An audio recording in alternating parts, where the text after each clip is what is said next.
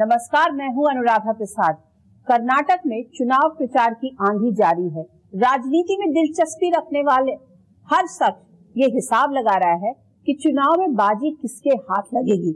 नतीजे के लिए अभी तेरह मई का इंतज़ार करना होगा, पर दक्षिण भारत का एक और रोचक पक्ष जानना और समझना बहुत ज़रूरी है।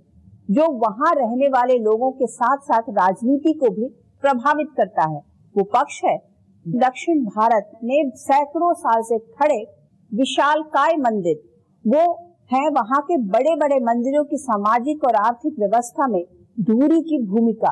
वो है लोगों की मुसीबत में देवदूत वाली भूमिका। आज मैं आपको ये बताने की कोशिश करूँगी कि किस तरह से दक्षिण भारत में छोटे बड़े मंदिर सिर्फ़ आस्था और पूजा पाठ के ही केंद्र नहीं है वो लोगों को ज्ञान के प्रकाश से रोशन करने का माध्यम भी रहे हैं। वहाँ के मंदिर सामाजिक और आर्थिक व्यवस्था में एक ऐसी भूमिका में रहे हैं, जिसमें वो कभी रोज़गार देने वाला बन जाते हैं तो कभी कृषि सुधार में अहम रोल निभाते हैं। कभी खेतों की सिंचाई के लिए नहर बनाने की मुहिम में लोगों को जोड़ते हैं तो कभी मुश्किलों में फंसे लोगों के लिए बैंक की भूमिका में भी आ जाते थे। ऐसे में दक्षिण भारत के मंदिरों के समाज शास्त्र अर्थशास्त्र और शक्ति शास्त्र को समझने की कोशिश करेंगे अपने खास कार्यक्रम दक्षिण में मंदिर सरकार में।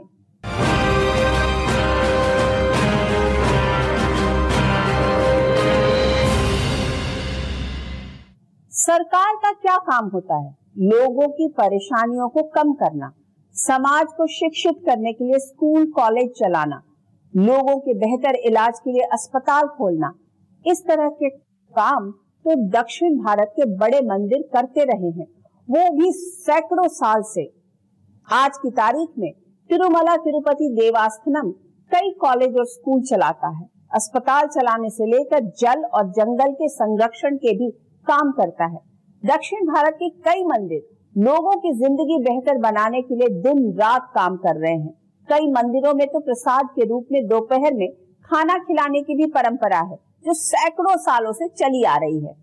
दक्षिण भारत की बुलंद कहानी तैयार करने में मंदिरों की भूमिका समझने के लिए समय की सुई को सैकड़ों साल पीछे ले जाना होगा। कम से कम चोल राजवंश के राजाओं के दौर में, उस दौर में हिंदू राजाओं ने विशालकाय मंदिर बनाने पर खास तौर से ज़ोर दिया था। मसलन तंजाउर का बृहदेश्वर मंदिर, गांगे कोड का, चोलापुरम मंदिर और दरासुरम का ऐरावतेश्वर मंदिर। समय के साथ दक्षिण भारत के नक्शे पर आन बान शान के प्रतीक नए नए मंदिर बनते गए, जो लोगों को आध्यात्म के सूत से तो जोड़ ही रहे थे, रोज़गार दिलाने में भी अहम भूमिका निभा रहे थे। बड़े बड़े मंदिरों में तो लोग बतौर पुजारी, उप पुजारी, कलाकार फूल प्रसाद विक्रेता, रसोईया और दूसरे रूप से जुड़े हुए थे। वहाँ के मंदिर लोगों को सामाजिक व्यवस्था से जोड़ने का अहम ज़रिया भी रहे हैं।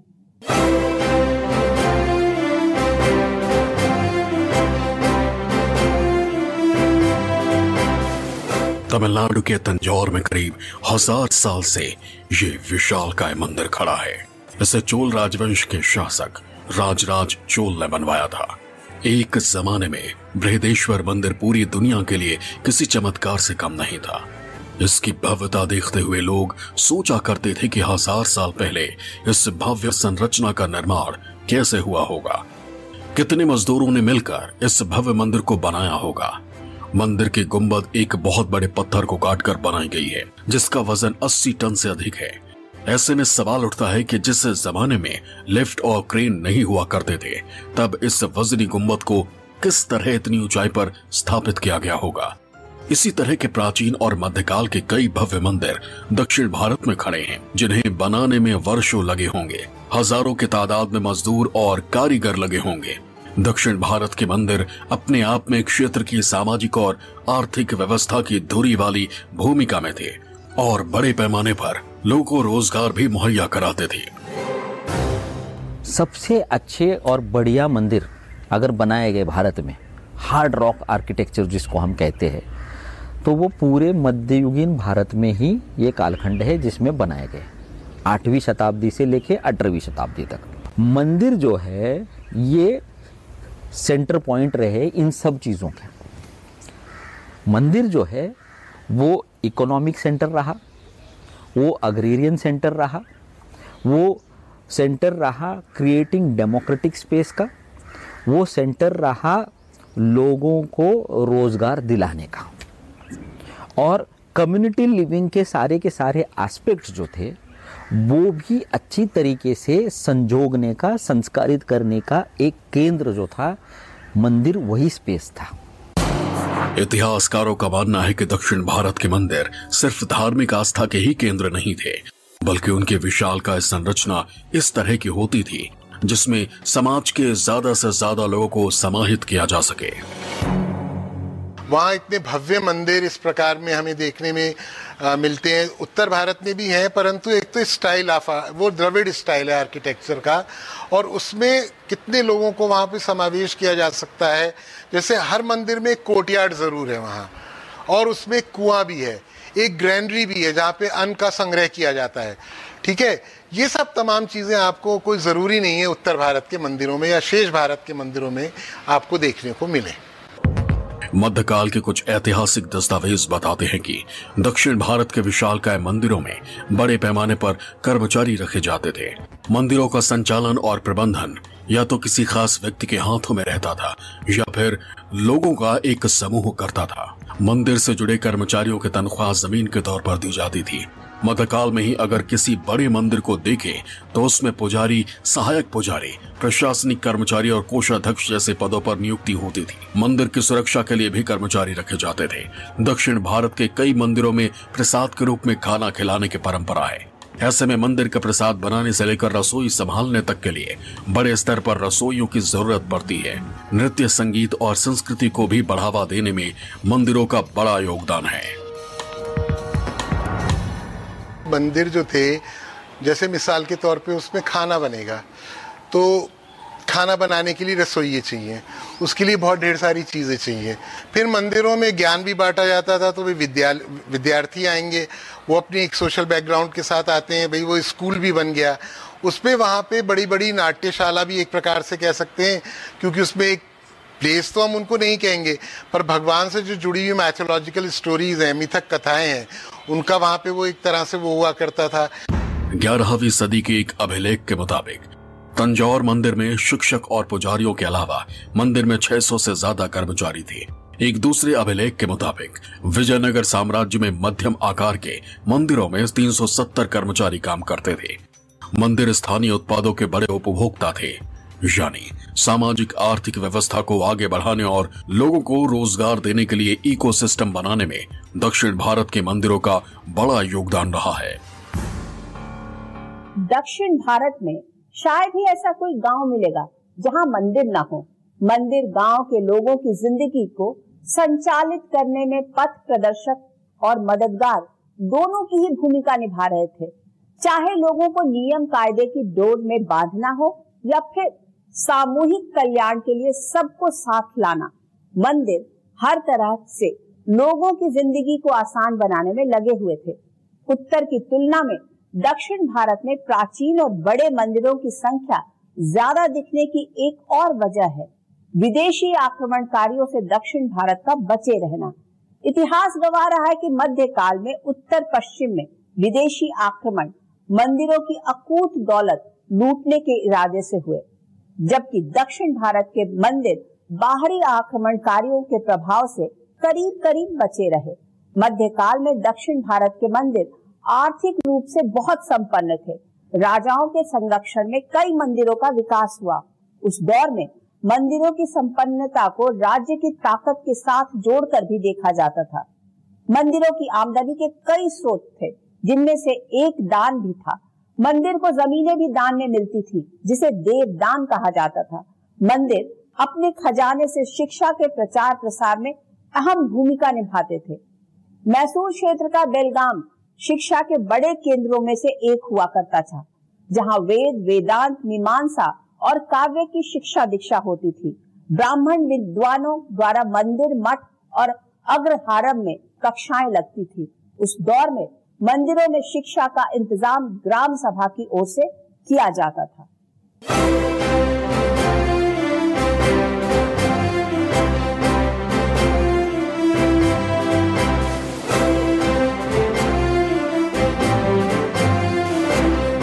दक्षिण के मंदिर सिर्फ़ धार्मिक आस्था के ही केंद्र नहीं रहे हैं। वो छोटे बच्चों की पढ़ाई के लिए स्कूल चलाते हैं, युवाओं की बेहतर शिक्षा के लिए कॉलेज चलाते हैं। तिरुमाला तिरुपति देवस्थानम पॉलिटेक्निक से लेकर आयुर्वेदिक कॉलेज तक, योग से डांस तक सिखाने के लिए कॉलेज चलाता है।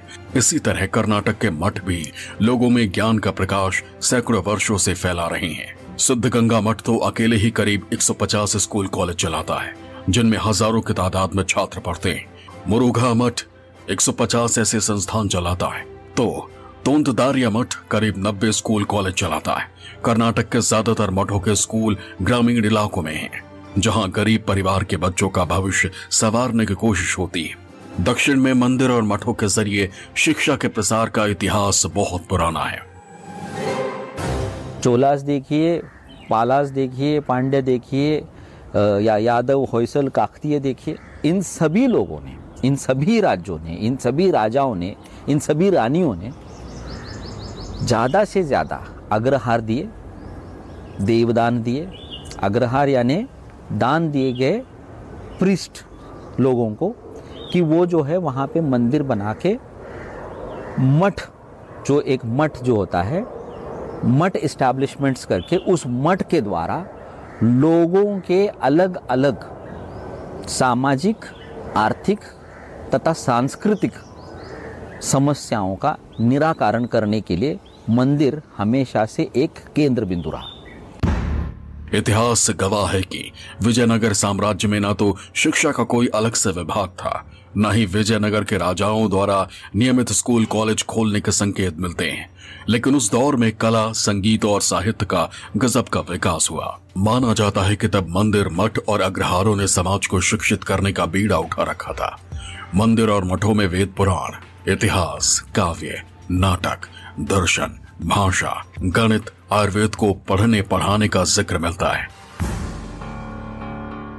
दक्षिण भारत के मंदिरों की एक खासियत ये रही है, चाहे वह चोला काल में हो या पांडे काल में हो, कि उनका विस्तार, क्योंकि ये मंदिर न केवल सिर्फ़ धार्मिक कामों के लिए प्रयोग में आते थे, वहाँ से पूरी सोशल प्लेटफॉर्म, चाहे वह सेना की तैयारी हो या कुछ हो ये सब चीज़ें भी मंदिर के प्रांगण में ही चाहे सेना की तैयारी के लिए ये कंपाउंड्स को यूज़ किया जाता था। विजयनगर साम्राज्य के राजाओं ने भले ही खुद नियमित स्कूल और कॉलेज ना खोले हों, लेकिन मंदिर, मठ और ब्राह्मणों को कर मुक्त भूमि देकर शिक्षा और साहित्य को बढ़ावा देने में कोई कसर नहीं छोड़ी।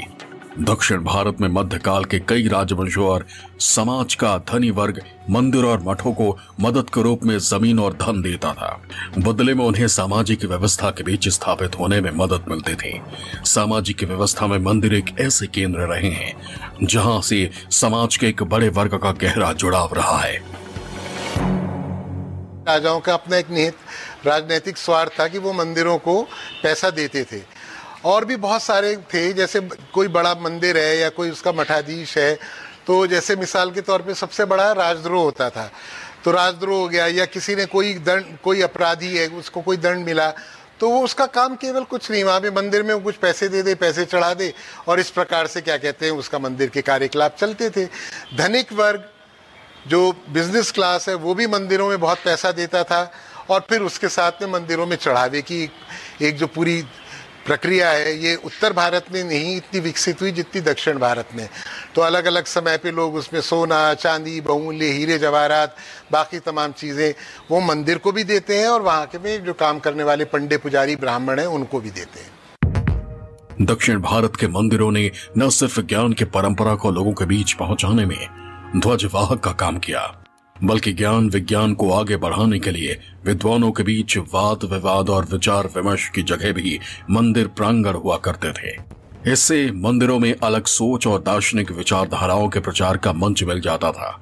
आज भी दक्षिण भारत के कई छोटे बड़े मंदिर लोगों के बीच शिक्षा का प्रकाश फैलाने के काम पूरी शिद्दत से कर रहे हैं और समाज को आगे बढ़ाने में जुटे हैं।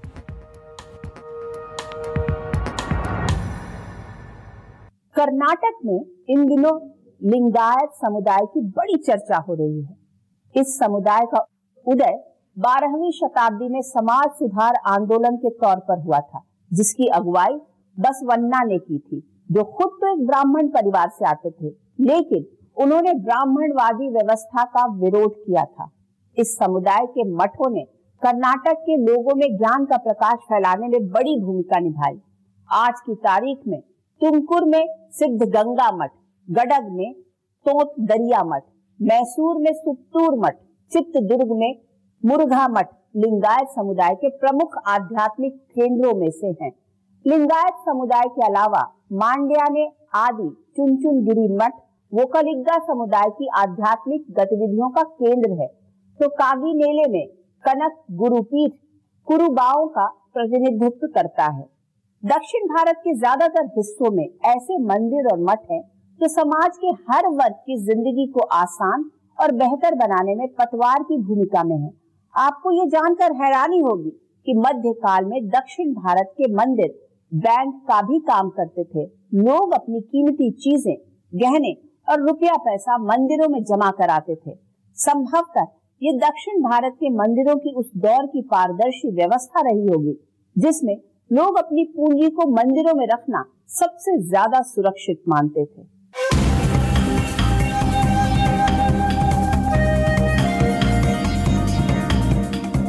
दक्षिण भारत के मंदिरों के बेहिसाब खजाने और उनके कामों का ज़िक्र अक्सर होता है। वहाँ हर साल मिलने वाले करोड़ों के चढ़ावे का भी अक्सर ज़िक्र होता है। वहाँ के मंदिर और मठों के सालाना कमाई के आंकड़े अक्सर आते रहते हैं। दक्षिण भारत के मंदिर अपने खजाने से कई तरह के काम करते थे। मसलन, ब्राह्मण और गरीबों को खाना खिलाना, जिसे अन्न दानम कहा जाता था। स्थानीय स्तर पर कारोबार को बढ़ावा देना और लोगों की आर्थिक मदद करना। इतिहास गवाह है कि मध्यकाल में दक्षिण भारत के मंदिरों ने बिज़नेस को बढ़ाने में बहुत महत्वपूर्ण भूमिका निभाई है। बड़े मंदिरों की वजह से तीर्थ यात्रियों की आवाजाही बढ़ी। इससे तीर्थ रूट पर कारोबार के फलने फूलने का रास्ता तैयार हुआ। मंदिरों के आसपास बाज़ार सजने लगे। ऐसे में मंदिर लोगों में व्यापार की भावना बढ़ाने का भी ज़रिया बन गए।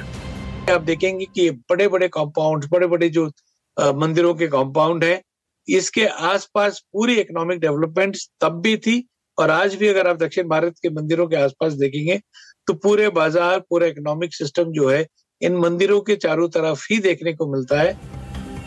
मध्यकाल में दक्षिण भारत पर राज करने वाले ज़्यादातर राजवंश धार्मिक प्रवृत्ति के रहे। लोगों के बीच अपनी स्वीकारिता और साम्राज्य का विस्तार दोनों देखा। मंदिरों के ज़रिए राजाओं ने खुद को लोगों से जोड़ा और अपने फैसलों पर समाज की रजामंदी हासिल की। इसके लिए मंदिरों को सोना चांदी से लेकर ज़मीन तक दान दी गई। सिर्फ़ राजाओं ने ही नहीं, कारोबारियों ने भी मंदिरों के ज़रिए समाज में अपनी पैठ बनाई। ऐसे में लगातार मिलने वाले भारी भरकम दान से मंदिरों की स्थिति बैंक जैसी बन गई। मध्ययुगीन काल के बारे में आप बात कर रहे हैं, जहाँ पे इंडिया का वर्ल्ड इकोनॉमी का शेयर 24 परसेंट है। और इस वर्ल्ड इकोनॉमी का 24 परसेंट का शेयर में आप देखेंगे तो मंदिरों का रोल बहुत ज़्यादा बड़ा है। तो ये जो मंदिर जो भी सरप्लस तैयार करती थी, वो होल्ड करती थी। दक्षिण भारत में मंदिर इतने मालदार बन गए कि उनकी सुरक्षा के लिए ऊँची ऊँची दीवार खड़ी करनी पड़ी। मंदिरों के खजाने को आक्रमणकारियों और डकैतों से रक्षा के लिए सुरक्षा कर्मियों की तैनाती होने लगी।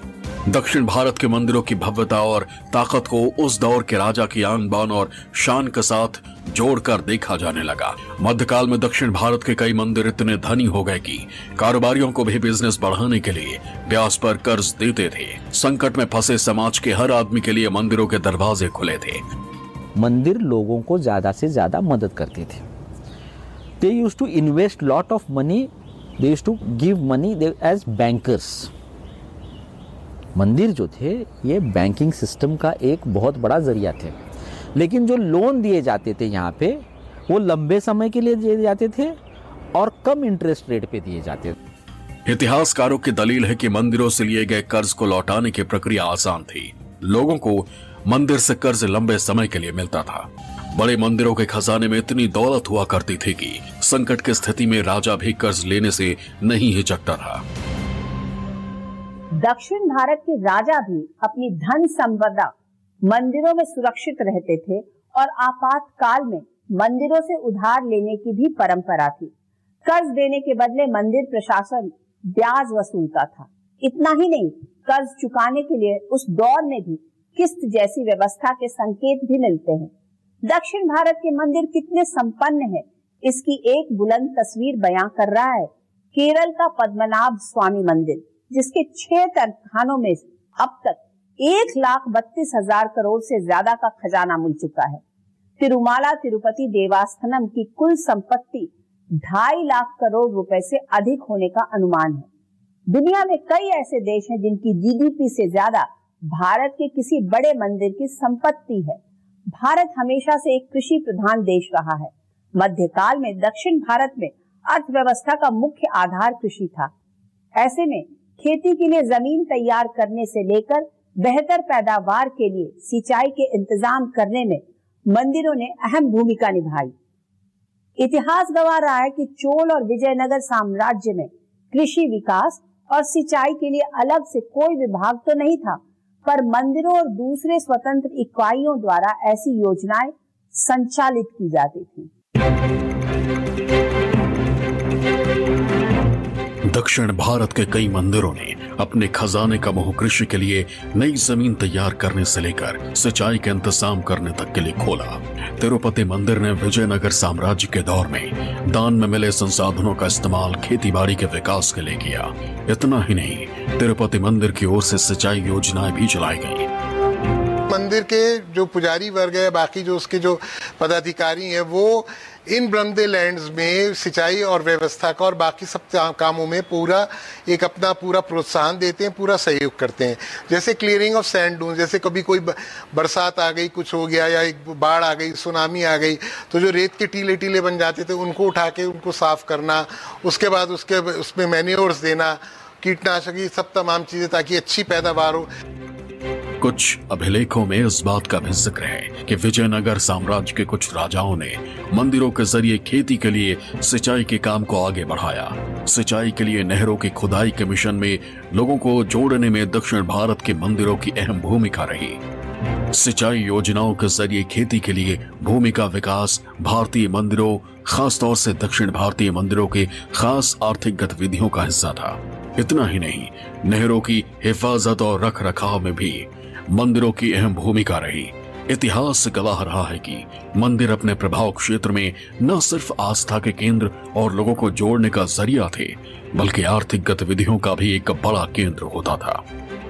भले ही समय के साथ दक्षिण के मंदिरों ने खेती के लिए नई ज़मीन विकसित करने के काम से किनारा कर लिया भले ही सिंचाई का इंतज़ाम और नई नहरों की खुदाई का काम अब सरकार ने संभाल लिया हो, भले ही कर्ज देने के लिए अब शहर शहर गाँव गाँव बैंक खुल गए हों, लेकिन बड़े छोटे मंदिर अभी भी इंसानियत के धागे को मज़बूत करने और समाज के हर वर्ग की मदद के लिए अपने तरीके से पूरी शिद्दत से जुटे हुए हैं। कहीं गरीब बच्चों के लिए स्कूल कॉलेज संचालित कर, कहीं अस्पताल में मरीजों के इलाज का जिम्मा उठाकर, कहीं लोगों के लिए पीने के साफ़ पानी का इंतज़ाम कर कहीं भूखों को खाना खिलाने के लिए भोजन का इंतज़ाम कर।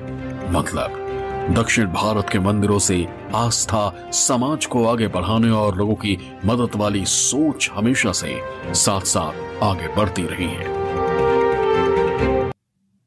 भारत को सोने की चिड़िया बनाने में दक्षिण भारत के मंदिरों का बड़ा योगदान माना जा सकता है, क्योंकि वहाँ के मंदिरों ने खेती बाड़ी को बढ़ावा देने में अहम भूमिका निभाई।